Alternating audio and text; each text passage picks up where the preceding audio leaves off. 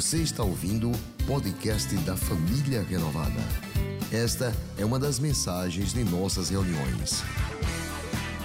Se você não quer perder nada sobre o que acontece por aqui, siga @iprenovada nas redes sociais. Eu quero que você saiba logo no início, que é o tema da mensagem, que a força que te faz vencer está em Deus e não em você. A força que te faz vencer, ela não depende de homem, mas depende de ações pessoais, sua, em direção, em relação a Deus. Ele é a fonte de toda esperança. Ele é a fonte de todo poder. Ele é a fonte que te faz vencer em toda e qualquer circunstância. Eu sei que muitas vezes quando estamos passando por momentos difíceis, nós nos sentimos fracos, fragilizados. E a mensagem de hoje, eu quero meditar com você numa expressão de Davi, porque Davi é um homem segundo o coração de Deus e eu quero olhar para os acertos da vida dele. E esta mensagem de hoje é uma mensagem que trará edificação, exortação e encorajamento para mim e para você. Salmo 18, versículo 18 e 19 o salmista Davi diz assim: Eles me atacaram no dia da minha desgraça, mas o Senhor foi meu amparo. Por favor, aqui já comece a receber de Deus para o seu coração. Quando o inimigo te atacou furiosamente no momento da sua fraqueza, o Senhor estava ali para te amparar. Ele me deu total libertação e livrou-me, porque Ele me quer bem. Por favor, guarde isso no coração. Deus te quer bem. Deus tem um amor profundo por você. Deus olha para você e diz assim: Você é a obra-prima da minha criação. Eu te entreteci no ventre da sua mãe. Eu amo você e eu estou com você. Assim como Deus olha com amor e com carinho para você, o inimigo olha para você com fúria. O inimigo olha para você com ódio. E sabe por que, que o inimigo tem ódio mortal de você? Justamente por causa do amor de Deus por você. Porque Lúcifer era um anjo de luz e quando quis ser maior do que Deus foi expulso dos céus. E Satanás odeia o nosso Criador, o nosso Pai. Nós fomos criados conforme a imagem e semelhança de Deus. Portanto, quando o inimigo olha para você, ele lembra do Pai e é bom que ele lembre do Pai, porque o Pai tem poder nos céus, na terra e debaixo da terra. O Pai que eu e você temos, com quem nos parecemos, porque fomos criados à imagem e semelhança de Deus. O Pai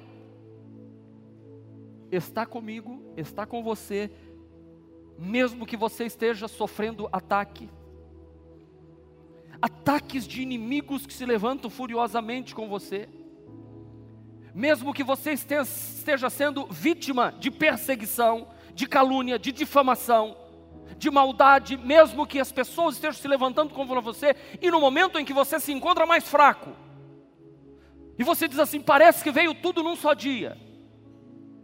Talvez você esteja hoje dizendo assim, pastor, eu estou atravessando um momento difícil. Eu estou atravessando um momento em que parece que minhas forças estão sendo sugadas, parece que eu estou sendo arrastado para baixo. Pois bem, o Pai trouxe você esta noite neste lugar para você ouvir uma palavra que vai te tirar desta zona de perigo, que vai te levantar e vai te colocar em cima e vai te colocar forte para você olhar para essa circunstância e dizer assim: Eu tenho um Deus amoroso e bom, e a minha força para vencer vem do Todo-Poderoso, daquele que tem poder nos céus e na terra, e Ele está comigo. Se você é um prisioneiro de uma circunstância difícil, pois bem, hoje chegou aquele que vai te libertar desta circunstância. Hoje chegou aquele que vai te tirar daí. A força que te faz vencer vem de Deus.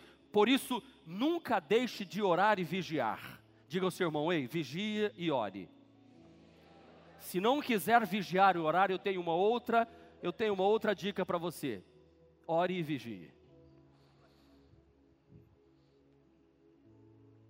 Inclusive, Jesus disse: orai e vigiai, para que não entreis em tentação. Que na verdade o espírito está pronto, mas a carne é fraca. Davi, ao escrever o Salmo 18, ele era um homem de oração e por isso ele encontrava as forças para vencer no momento das suas maiores dificuldades. Davi sabia enfrentar os dilemas que vinham pela frente. Porque diz-nos o Salmo de número 31, versículo de número 9, olha o que que Davi diz: "Sê bondoso comigo, Senhor, porque eu estou confuso". Talvez muitos aqui estejam confusos sobre o que está acontecendo na sua vida. Davi também se achou confuso quanto ao que estava acontecendo. Eu estou cheio de problemas, talvez você esteja assim. Eu já estou cansado de tanto chorar, talvez você está assim também. Eu já estou fraco de tanta tristeza. Então, se você está atravessando um momento difícil, você está na companhia de homens de Deus da Bíblia, porque homens e mulheres de Deus da Bíblia passaram pelo que você está passando. Mas qual é a diferença que homens e mulheres da Bíblia venceram? Porque eles foram orar e buscaram forças do Todo-Poderoso para atravessar aquela circunstância. Portanto, se você está hoje aqui num caminho difícil, se você está atravessando um vale de sombra de morte, se tem inimigos te espreitando por todos os lados, querendo te destruir, entre no quarto secreto da oração oração e diga: Deus, eu não estou entendendo o que eu estou passando, mas o Senhor vai me fortalecer, e a força que eu preciso para vencer virá do Todo-Poderoso. Eu acredito nisso, e o Senhor vai me dar vitória. Ore dizendo: recue, Satanás. Ore dizendo: Marcos, fique forte, porque o Senhor não te trouxe até aqui para você ser uma vergonha nessa cidade, neste estado. Deus te trouxe até aqui e Ele continuará sustentando na tua mão forte, e você vencerá. Você caminhará altaneiramente. Você não está aqui para ser um derrotado, irmão e irmã. Deus te trouxe aqui nesta noite para dizer: se você orar, Deus vai responder a sua oração. Se você vigiar, o diabo não vai encontrar brecha para atacar a sua vida. Não tenha medo. Você sabe que muitas vezes Deus precisa forçar a gente para orar, gente. Eu vou perguntar como é que está a sua vida de oração. Eu fico às vezes preocupado quando a igreja está assim, as pessoas, o louvor está. Eu digo, Senhor, nós estamos precisando orar. Vamos orar mais, porque a gente tem que ver os céus abertos. Nós temos que ver o céu descendo neste lugar. Às vezes, às vezes a gente vai fazendo as coisas e há um perigo de transformarmos a nossa vida cristã, de comunhão com Deus, em vida de ativismo religioso. E aí Deus precisa, às vezes, colocar os momentos como este que nós temos vivido, e que talvez você está vivendo, para a gente parar e dizer assim: eu reconheço que a força para vencer não está em mim, a força para vencer está naquele que está em mim. E quem está em mim é o Pai, o Filho e o Espírito Santo. O Pai, o Filho e o Espírito Santo habitam em mim. Talvez você se sente fraco para uma, uma, algo que você tem que fazer, mas ore, ore e deixa Deus trabalhar na sua vida nos períodos da sua fragilidade, nos períodos das suas lágrimas, no período das suas dúvidas, redobre a sua oração e vigie. Deixa eu lhe dizer, irmão e irmã, não baixe a guarda. Porque Davi disse: no momento da minha fraqueza, da minha desgraça, o dia que aconteceu um problema, o inimigo veio com tudo contra mim. Quando as nossas emoções estão fragilizadas, quando a mulher está se sentindo pequena, quando o homem, às vezes desempregado, está atravessando um momento difícil e a mente fica confusa, a mente fica, parece que sendo eh, solapada de um lado para o outro e a gente vai se sentindo limitado. Nesta hora, meu irmão, busque força em Deus, ore ao Senhor, busque ao Todo-Poderoso. Davi diz: Os meus inimigos me atacaram de surpresa no dia em que eu estava mais fraco e triste, diz o Salmo 18, 18. No dia em que eu estava mais fraco e triste, o meu inimigo se me atacou. Mas apesar disso, por favor, enquanto eu prego, eu quero que o Espírito Santo toque no seu coração e você guarde, não essa parte, que enquanto eu estava fraco, o inimigo me atacou. Eu quero que você fique com essa parte. Apesar disso, o Senhor foi o meu apoio. Apesar de tudo isso, Deus está sendo o meu apoio, Ele está me sustentando.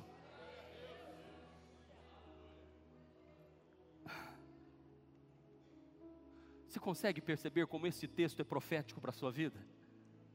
Como ele é uma resposta para o seu coração? Quando é que o inimigo atacou? No momento da minha fraqueza, no momento da minha dificuldade.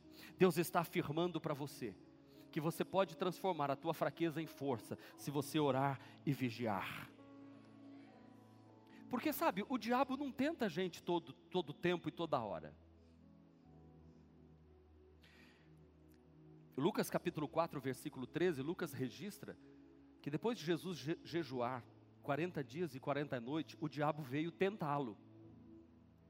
Mas Jesus estava em oração. E o diabo tentou Jesus três vezes, no momento da sua fraqueza, que ele estava fraco, sem comer, sem beber. O diabo tentou dizendo: Se tu és filho de Deus, transforma pedras em pães. Não foi Deus que disse no seu batismo: Tu és meu filho amado? E como é que filho amado está passando fome no deserto? Transforma pedras em pães. Jesus olhou e disse: Satanás, nem só de pão viverá o homem, mas sim de toda a palavra que procede da boca de Deus. Satanás tentou de novo e disse: Pula aqui de cima do pináculo do templo e todos vão ver você, porque está escrito, o diabo citou o Salmo 91 para Jesus, ele guardará para que não caia e não tropece com o teu pé em pedra e caia. Jesus respondeu para o diabo: Não tentarás ao Senhor teu Deus. Eu não vou precisar pular daqui de cima para mostrar que Deus está comigo. O diabo mostrou todos os reinos da terra quando Jesus estava fragilizado e disse assim: Eu te dou tudo isso para você, se prostrado me adorar. Jesus respondeu: Somente ao Senhor teu Deus adorarás e a Ele prestará culto. E agora vem o, o que diz o texto de Lucas 4,13. Tendo terminado toda essa tentação, o diabo o deixou até ocasião oportuna. Presta atenção.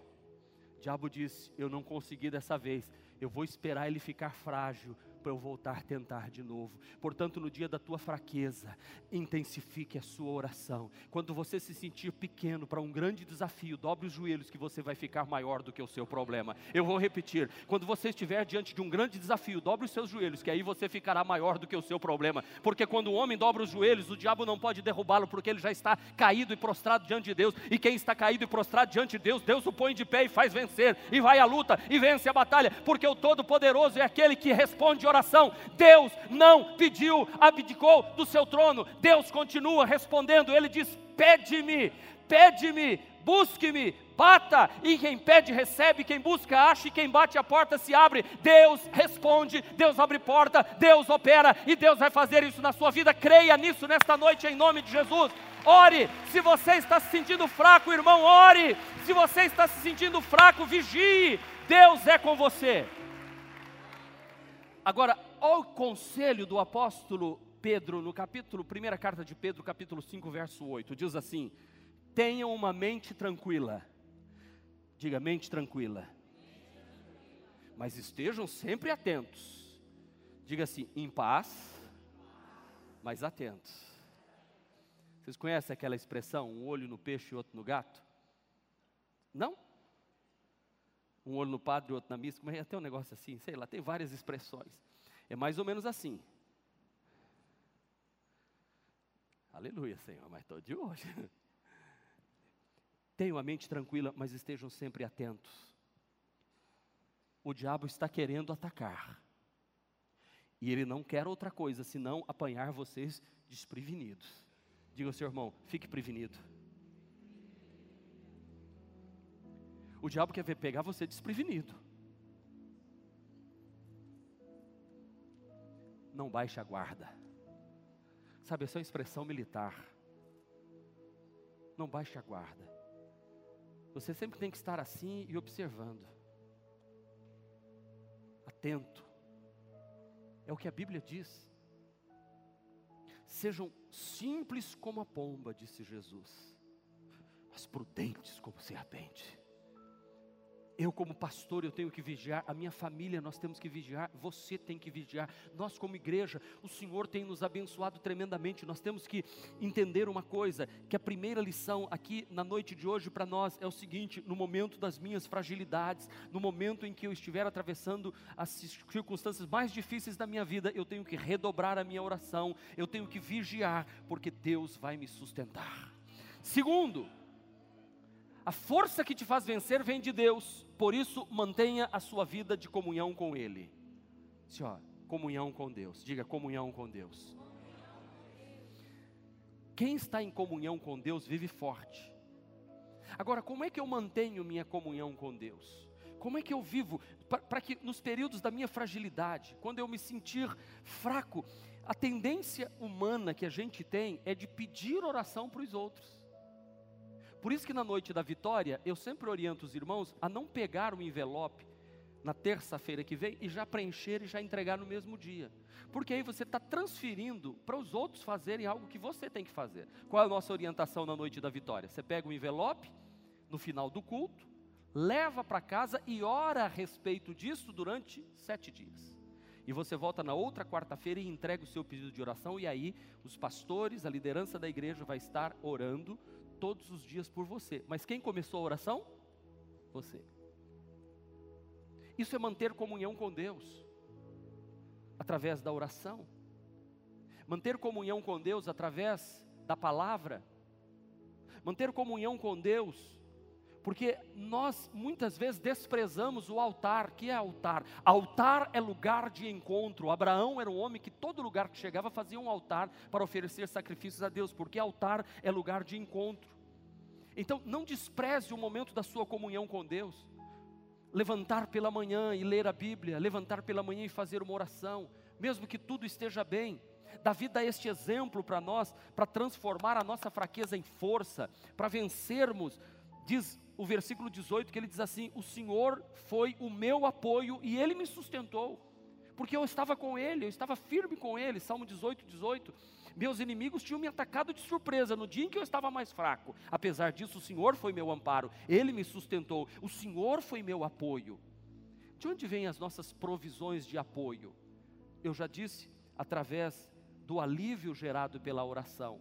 A oração conforta. Nós temos que ter esses locais de apoio.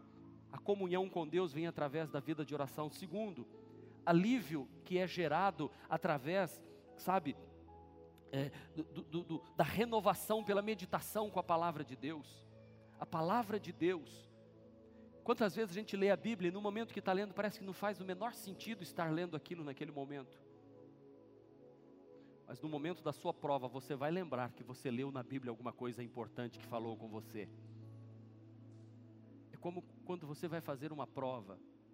Não adianta você chegar na hora da prova e dizer assim: Deus, me, me, me dá condição de eu fazer essa prova e ser aprovado. Aí Deus vai dizer: Você estudou? Não, Senhor. Então não tem nem como fazer você lembrar. Agora, se você estudar na hora da prova e você orar, Deus oxigena seu cérebro e você lembra do que você estudou. Assim a leitura da Bíblia. Quando você estiver aflito e passando por um momento difícil, vá à palavra de Deus, medita na Bíblia Sagrada. Agora, mais importante do que isso é meditar na palavra quando tudo vai bem. Tenha o hábito de ler a Bíblia diariamente. Foi Jesus quem disse assim, ó: "Mas o conselheiro, o Espírito Santo que o Pai enviará, vos fará lembrar de todas as coisas que eu estou ensinando para vocês. Hoje você chegou aqui e está recebendo a palavra de Deus. A palavra de Deus vai alimentar você hoje à noite. E talvez uma prova, uma dificuldade que você vai precisar de força de Deus virá esta semana ou semana que vem. Diagnóstico médico dificuldades vão surgir e você vai precisar se fortalecer. Então a palavra de Deus é esta fonte que nos fortalece. Deixa eu dizer uma coisa para você, querido irmão. Se você vai a um médico e o médico pega o seu exame e diz assim: Olha, você vai ter que tomar essa medicação, você vai ter que mudar os seus hábitos alimentares, você vai ter que fazer isso e isso para você ficar curado. O que é que você faz? Deixa para lá? Você põe em ordem, porque você confia que o que aquele médico está dizendo é verdade. Então, quando a palavra de Deus vem e diz para a gente, para deixar de fazer isso, deixar de fazer aquilo, não faça isso, não faça aquilo. Quando a palavra de Deus diz assim, e você precisa mudar sua vida, põe em prática. Porque Deus não é homem para que minta, nem filho do homem para que se arrependa. Põe em prática o que a palavra de Deus está te ensinando. Hoje à noite, Deus está falando ao nosso coração. Por isso, o Salmo 119, versículo 93, o salmista diz assim: Nunca esquecerei das tuas instruções, as instruções da tua palavra, pois através dela tu me renovas as forças. A minha força para vencer vem de Deus, e eu renovo a força em Deus através da palavra. Por favor, leia, faz um propósito de ler a Bíblia durante um ano, ler a Bíblia inteira, leia um, dois capítulos por dia. Tem aplicativos hoje que te lembram o horário de ler a Bíblia, para você terminar de ler a Bíblia. Muitos cristãos nunca leram a Bíblia inteira. Adolescentes, faz o propósito. Eu fiz um propósito quando era adolescente, de antes de chegar aos 18 anos, já ter lido a Bíblia inteira. E eu li. E depois disso já li a Bíblia inteira várias vezes porque a palavra de Deus ela é luz que ilumina o nosso caminho, a palavra de Deus é lâmpada para os nossos pés, a palavra de Deus é martelo que quebra o nosso coração duro, é, é, é, é, é martelo que esmiuça a penha. A palavra de Deus é fogo que purifica o nosso coração. Então, esse ponto de apoio, a Bíblia Sagrada é importante você estar lendo, porque ela vai trazer força para o teu coração. A força que você precisa vencer vem de Deus e ela virá através da palavra de Deus ao seu coração. Por favor, irmãos, não é mensagem de autoajuda que vai fazer você vencer, mas é o que a palavra de Deus diz. Outra fonte de apoio e de provisão para você além da oração, da leitura da Bíblia, é o poder manifesto na congregação dos salvos. É isso aqui, ó. É culto. Não despreze as reuniões solenes, diz a Bíblia. O autor aos Hebreus diz assim: Não abandone a vossa congregação como é costume de alguns. Como verdes que o grande dia se aproxima, fique na casa de Deus. Por favor, não esfrie a sua fé. Por favor, não trate a casa de Deus de qualquer forma. Quando você vier a um culto, pense o seguinte: eu estou fazendo a coisa mais importante da minha vida hoje. Quando você reservar a quarta-feira, e eu conversava com o irmão esta semana, ele disse assim: Pastor, eu não tenho o hábito de ir na igreja durante a semana, o senhor pode me lembrar na quarta-feira que vem? Eu falei: Eu lembro, porque depois vai virar um hábito que ele disse: Eu encontrei um irmão na quarta-feira. E aí, irmão, não vai para o culto? Eu falei: Culto hoje? É, tem. É na quarta. Ah, não, nunca fui na quarta-feira. Digo, irmão, você tem que ir. Ele falou: senhor me lembra? Lembro. E eu vou me comprometer. Sabe por quê? Vir às quartas-feiras, a gente cresce. Nós estamos aprendendo sobre direção divina. Gente, do dia de quarta-feira nós temos um grupo igual esse aqui no culto de quarta-feira. Tem sido cada quarta maravilhosa. E eu estava entrando ali, estava o louvor, hoje eu, eu, resolvi ficar louvando a Deus ali atrás, no culto da manhã e no culto da noite. E uma irmã chegou para mim e falou, pastor, posso lhe dar um abraço, posso cumprimentar? Eu falei, pode irmã. Ela falou, eu sou de Recife pastor, eu estou tão alimentada, eu estou eu, eu com todas as mensagens de quarta-feira, eu comprei o livro aqui, eu estou indo para Recife, pastor, mas como eu fui abençoada aqui, eu não quero perder nenhuma, nenhuma reunião. Ela até falou, senhor, escreve aqui no livro para mim, escreva, minha irmã, que, que gostoso, que lindo isso, que bom. Sabe, a igreja, a comunhão é muito importante. Agora, posso dizer uma coisa? Venha para o culto de corpo e alma e espírito. Não venha para ficar sentado, não venha para ficar observando, venha para adorar. De manhã eu contei uma ilustração. Eu tenho, eu tenho uma terrinha. Eu, eu tenho, eu e a pastora temos uma terrinha que é lá na varanda de casa do apartamento, assim, um metro por um metro. Pensaram que era um sítio, né? Não, não é não. Mas um dia eu vou ter um sítiozinho também, em nome de Jesus.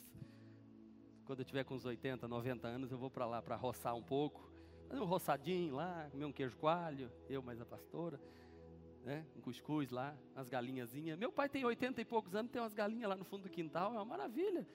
E ele e minha mãe com a enxadinha lá, ficam limpando, é uma alegria. Bom, mas deixa eu falar do terreninho que eu tenho. Imagina que eu diga para a pastora assim: olha, vamos pegar essa terrinha que nós temos aqui na varanda, que, é, que tem flores, e nós vamos plantar aqui algumas coisas. Vamos plantar aqui um manjericão, Coentro não, por favor. Coentro nós não vamos plantar de jeito nenhum. Não, coentro é erva daninha. A gente tira. Tá bom, perdi vocês, né? Tá bom. Daqui a pouco eu ganho vocês de novo, fica tranquilo. A gente planta macaxeira, então. Isso tem que ter, mas não dá porque é muito curto, não dá. Macaxeira não vai. Tá, tá mas vamos imaginar que eu diga, vamos plantar isso. Ela fala, vamos, vamos plantar uma alface, vamos plantar um almeirãozinho aqui, uma coisinha aqui. Aí eu vou lá, e compro a semente, chego lá, jogo lá e vou embora. Hã? É assim? Não. Eu vou ter que fazer o quê? Vamos limpar a floreira primeiro, colocar um negócio para escoar a água, vamos colocar uma terra preta, vamos colocar um adubo, vamos afofar essa terra, e vamos plantar as sementinha, e a gente vai regar e vai fazer, e aí vai nascer tudo muito bonito. Vai ou não vai? Pois bem, irmãos, o culto é a mesma coisa. Se você chegou e o louvor da igreja já terminou, a sua terra está seca. Porque aquele louvor que a gente canta aqui, quatro músicas no início do culto, não é para esperar os irmãos chegar para a igreja, para o pastor pregar depois. Não. A adoração nossa começou às 18 horas. E nós cantamos uma música e Deus nos visitou. Nós cantamos a segunda, Deus nos visitou mais ainda. Na terceira, a gente já estava flutuando, a gente já estava assim. Na quarta, então, o ministro de louvor já não quer terminar, ele fica repetindo o, o coro e ele se empolga, ele olha para mim e vê: se eu tiver assim, eu, se eu fizer assim, aí que ele vai. Vai mais uma, e vai outra. Tem dia que dá vontade de dizer assim: para, para. Mas a gente está tão. E aí tem irmão chegando nessa última música assim, para esquentar ainda o motor. Não esquenta mais. Percebe? Aí vem a pregação, a tua terra está seca. Não despreze o culto na casa do Senhor, irmão. Sabe, chega, chega meia hora antes. Pastor, só está exagerando. Meia hora antes é o ideal. Você chega, tem gente que adora o banheiro da igreja, vai lá no banheiro. Tem gente que adora a água da igreja, toma água da igreja. Tem gente que adora sentar lá no nosso. E é lindo, eu fui ali fora hoje, os irmãos sentados ali conversando, outro irmão conversando lá em cima, outros irmãos orando ali num canto, outros fazendo confidências do 30 semanas. Tem aqueles sofás lindos ali na frente, os irmãos estacionando, o povo andando, caminhando. E digo, Senhor, isso aqui, o nosso culto é isso. É o encontro da família de Deus, é o ajuntamento solene da casa do Senhor. Não é uma coisa que a gente chega correndo e diz assim: termina, pastor, vamos embora. Outro culto, termina, vamos embora. Não, não, irmão, nós precisamos estar nesse lugar adorando a Deus e o coração aplaudindo, orando juntos, clamando junto e dizendo assim: alegrei-me quando disseram, vamos à casa do Senhor. Meu, eu quero estar na casa do Senhor do que em qualquer outra parte mil, é melhor estar aqui do que em qualquer lugar do mundo. Aqui é o lugar em que você encontra força para vencer no momento difícil. Aqui, o irmão vai cantar, o outro vai cantar, o outro vai orar, o outro vai impor as mãos, o outro vai entregar uma palavra profética, o outro vai dar um testemunho, o pastor vai pregar, os irmãos vão estar juntos e você vai sair daqui hoje dizendo assim: Eu vou para cima, outubro, novembro, dezembro, o Senhor me dá força. Diabo, você não vai me pegar nas minhas fraquezas.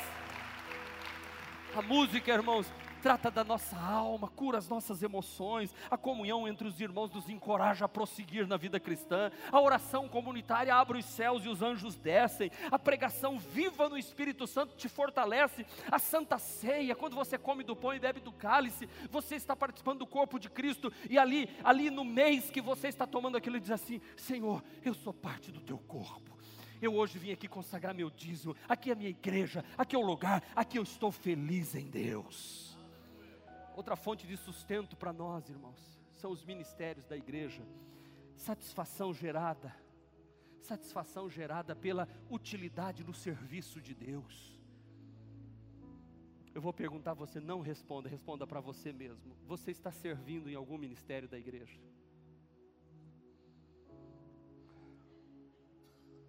Você tem usado os seus dons e os seus talentos à disposição da obra de Deus? Tem muitas áreas para você servir, querido. A força para você vencer vem de Deus. Vida de oração, vigiando, meditando na palavra, participando dos cultos com alegria. Servir ao Senhor com alegria.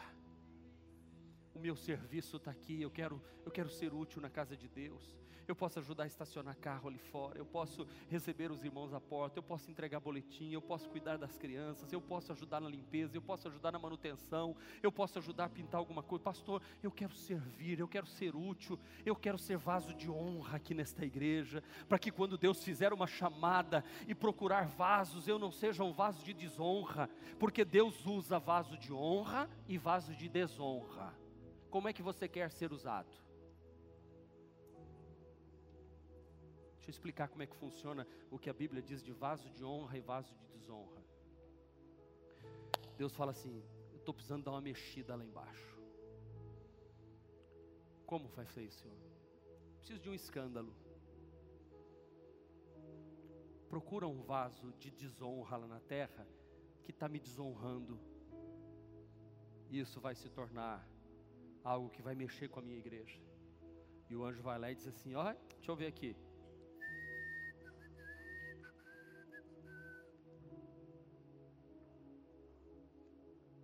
A pessoa ele encontrar teu nome lá, até um vaso de desonra aqui, ó.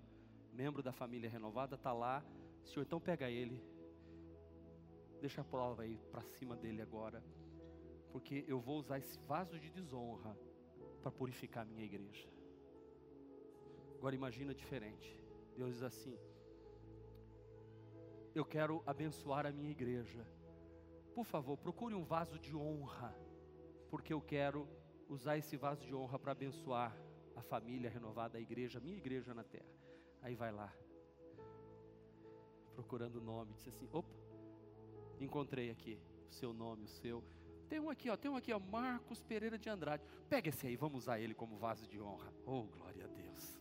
Ei, irmão, você quer ser vaso de honra ou vaso de desonra? Eu quero ser vaso de honra na casa de Deus. Porque Deus falou assim: eu posso contar com Ele porque Ele me serve. Eu posso contar com aquele. Pedro diz na sua carta, capítulo 4, versículo 10: cada um exerça o dom que recebeu para servir os outros. Eu encerro a mensagem dizendo que a força que te faz vencer vem de Deus. Não se esqueça, irmão, que Ele te ama incondicionalmente. Deus ama você. Você é amado de Deus. Nunca permita que o inimigo coloque na sua cabeça que Deus não te ama. Agarre-se a esse amor de Deus. E o inimigo via contra a sua vida e diz: Deus me ama. Deus me ama. Eu tenho certeza que Deus é por mim. Eu tenho que viver cada dia que eu acordar, entender assim: Deus me ama, e o amor dele é incondicional. Sabe o que é amor incondicional? Não depende de condição para ele me amar, ele me ama e ponto final. O que Davi está dizendo no Salmo 18, versículo 18 e 19: Ele me livrou dos perigos e me salvou, porque Ele me ama. Deus me ama. Diga ao seu irmão: Deus te ama, não esquece disso não. O Davi encontrou força para vencer quando ele se lembrou que Deus o amava e que o amor de Deus por ele era incondicional. Portanto, transforme a sua fraqueza em força hoje. A Bíblia diz que Deus amou o mundo de tal maneira que deu seu Filho unigênito para que todo aquele que nele crê não pereça, mas tenha vida eterna. Deus me ama, Deus me ama. Eu, quando criança, descobri o amor do meu pai e da minha mãe. O primeiro amor que eu descobri foi o amor da minha mãe. E eu amava, e como amo minha mãe e meu pai. Depois eu descobri o, meu amor, o amor pelos meus irmãos, irmãos de carne. Quando eu fui me entendendo por homem, eu descobri o amor por esta que é minha esposa hoje. Uau! Aí eu falei, nossa, é diferente do que eu sinto pela minha mãe, diferente do que eu sinto pelos meus irmãos. Uau! Depois eu descobri o amor de pai para filho. Quando Jeter nasceu, ah, eu me lembro. Eu saí de dentro da maternidade, corri lá fora porque nós não sabíamos o sexo, só soube na hora. Quando o, a, a, médica que fez o parto disse: É um menino, é um menino. Eu saí correndo, peguei o telefone, liguei para minha mãe, botei a ficha no orelhão. Ti, ti, ti, ti, ti, ti. Sabe o que é orelhão e sabe o que é ficha, né? Ok, muito bom. Mãe, é menina, é menina, é menina. Ela disse: Eu já sabia, aquela coisa, né? Deus falou, falei: Tá bom. Deus falou, era o doutor Jamil, meu sogro que ouviu uma conversa da médica e ficou sabendo que era um menino e já tinha falado para os avós. Mas tá bom. Aí depois nasceu uma menina. Aí eu falei, ah, meu Deus. Aí eu descobri o amor de pai por filha. Que é a coisa é diferente. Homem, vai menina, é minha princesinha. Minha princesinha. Não é verdade? É. Filho homem é, é homem, tem que ser. Ele já sabe como é que é. Aí eu achei que eu. Ele sabe. Eu achei que eu já tinha experimentado todo tipo de amor da vida. Até que nasceu o Benjamin. E eu me lembro quando eu viajei, e eu cheguei no aeroporto e ele estava naquele. Quando eu cheguei no aeroporto, assim, que eu, que eu olhei, eu olhei assim, eu falei assim, ele é bonito, amor. E ela disse, ué, você achou que não é, mas na foto é diferente, ele é bonito. Parece comigo.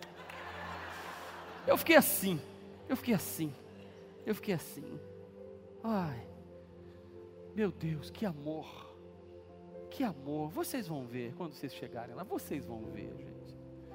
Aí eu pensei assim, quando a Amanda engravidou do, do segundo, eu falei assim: Jesus, vai sobrar amor para esse outro, do jeito que eu amo Benjamin, eu e Cláudia.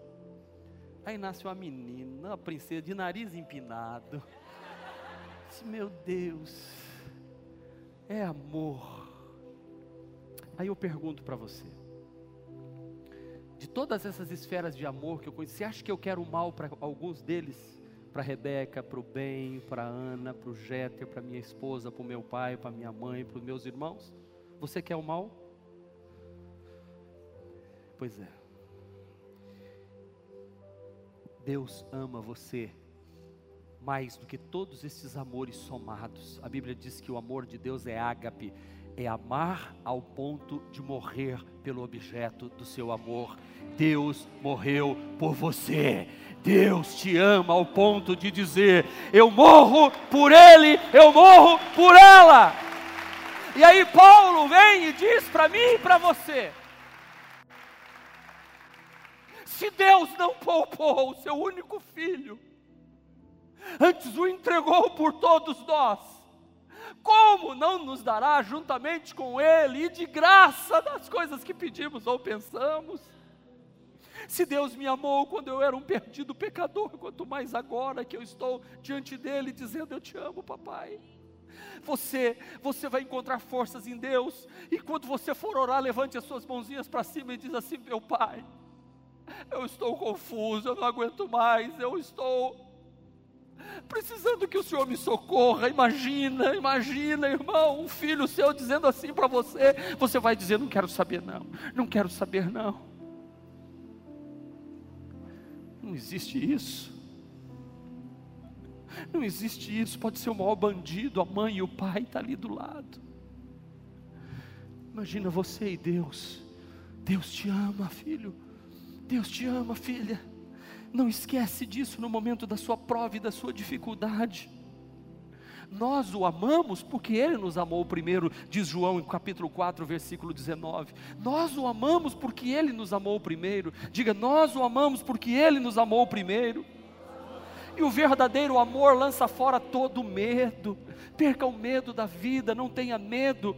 No amor não há medo, pelo contrário, o perfeito amor expulsa o medo. Não tenha medo do amanhã. Ei, moço, menino, adolescente, homem, mulher, moço, moço idoso, não tenha medo do amanhã. O amor de Deus lança fora todo medo. Eu não tenho medo, eu, eu não tenho medo de amanhã. Eu não tenho medo daqui 10 anos, daqui 20 anos, 30 anos. Se eu não estiver aqui, eu estarei com o Senhor. Não tenha medo das provas. A força que você precisa para vencer vem de Deus. Hoje Deus te trouxe aqui para você ter certeza que Deus te ama incondicionalmente. Não há nada que você possa fazer para que Deus te ame mais. E não há nada que você deixe de fazer que Deus deixe de te amar. Não, Deus te ama e ponto final e vai te amar eternamente. Isso põe fim à ansiedade, isso põe fim à preocupação, isso põe fim ao medo, porque Deus está conosco. Davi sabia de tudo isso. Eu disse, eu estou citando muito Davi hoje, porque Davi era um homem, olha o que diz o Salmo 44, verso 3. Não foi com espada que os nossos antepassados conquistaram aquela terra. Não foi com o seu próprio poder que eles venceram. Eles venceram com o teu poder, com a tua força e com a luz da tua presença. Assim mostrastes o teu amor por eles. Ei, é isso que Deus está dizendo para você hoje. Eu quero que a igreja leia comigo este, este versículo 3 do Salmo 44 em alto e bom som. Não foi com espadas que os nossos antepassados conquistaram aquela terra não foi com o seu próprio poder que eles venceram. Eles venceram com o teu poder, com a tua força e com a luz da tua presença. Assim tu mostraste o teu amor para eles. Oh! Glória a Deus. Deus inseriu você no plano vitorioso que Ele tem, que é a sua igreja. Você faz parte do corpo de Cristo. Deus está com você. Davi deixa isso muito claro. Salmo 119, 91. Teus estatutos permanecem até hoje, pois tudo está a serviço dos teus planos. Nós estamos a serviço de Deus aqui na terra. Você sabia que este culto já estava no plano de Deus? É tudo que nós estamos fazendo aqui, tudo. O milagre que vai acontecer segunda-feira que vem, eu acredito no milagre. Já estava nos planos de Deus. E Deus quer mostrar para esta igreja que Ele pode fazer infinitamente mais do que tudo que pedimos ou pensamos.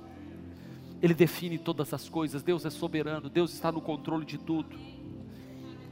O grande problema é que a gente não acredita nesse amor, a gente não acredita nesta soberania, e às vezes a gente quebra a cara, porque a gente se desanima, e Deus está dizendo hoje para você: Deus te ama, e não deixe nada roubar isso da sua vida. Deus te ama, Deus te ama e Deus te quer bem. Se você está em Cristo, nova criatura é. Eu encerro com Isaías 25, verso 4. Porque o Senhor foi a força do fraco, e do pobre nas aflições, Ele foi um abrigo na tempestade, Ele foi sombra no calor, e foi proteção contra os homens maldosos, que destroem outras pessoas como a chuva destrói um muro feito de terra. O Senhor é tua força, o Senhor é abrigo na tempestade, o Senhor é sombra no calor do sol causticante, e o Senhor é proteção contra o ataque dos homens e dos perversos contra a sua vida. Não duvide do amor de Deus por você. Não duvide do amor de Deus por você. Não duvide do amor de Deus por você. Não duvide do amor de Deus. Deus está com você. Nunca deixe de orar e vigiar. Mantenha sua, sua comunhão com Deus de todo o seu coração, oração, leitura da palavra, nos cultos, servindo nos ministérios. E nunca se esqueça que Deus te ama incondicionalmente. Este foi mais um podcast da Igreja Presbiteriana Renovada de Aracaju. Favorite e compartilhe essa mensagem com outras pessoas.